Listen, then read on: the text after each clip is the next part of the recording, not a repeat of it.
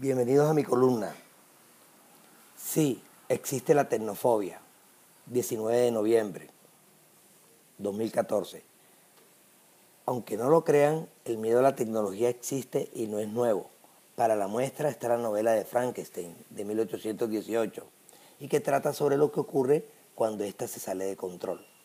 Es frecuente que cuando se habla de estos temas surjan objeciones sobre el papel de la tecnología en nuestras vidas yo tuve resistencia a la tecnología. En mi casa tuvimos un Apple modelo 84, que era una máquina de escribir costosa para nosotros y que servía básicamente para imprimir. Antes de llegar Windows, la posibilidad de sentir el anhelo de adoptar su tecnología era nula. No conocía el DOS, no sabía nada sobre programación con DBase y otros programas que permitían poner una letra en la pantalla. Negra como esa pantalla era la posibilidad de que quisiera usar un computador.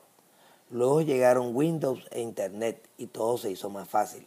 Descubrí que mi temor era porque desconocía su manejo, pero una vez lo aprendí y vi sus utilidades, cambió mi percepción.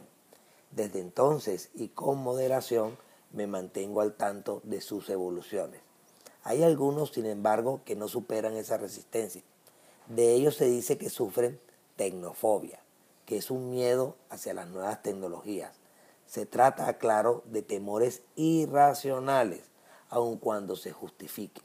La tecnofilia es lo opuesto, una pasión exagerada por la tecnología.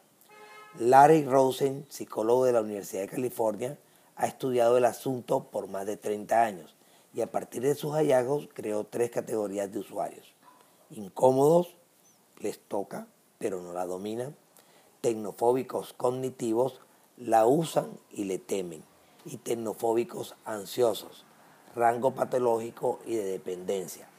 Ha visto que las actitudes culturales y políticas de los países en lo general y de los padres y educadores en lo particular influyen sobre los sentimientos positivos o negativos por ella. E insiste en que la clave no es evitarla, sino aprender a utilizarla hacer pausas apropiadas y hacer actividades que den descanso al cerebro. Si no entendemos cómo estas tecnologías nos afectan y no conocemos sus mejores usos, corremos el riesgo de ser víctimas de los aspectos negativos de su uso inadecuado o exagerado y de no aprovechar sus potencialidades.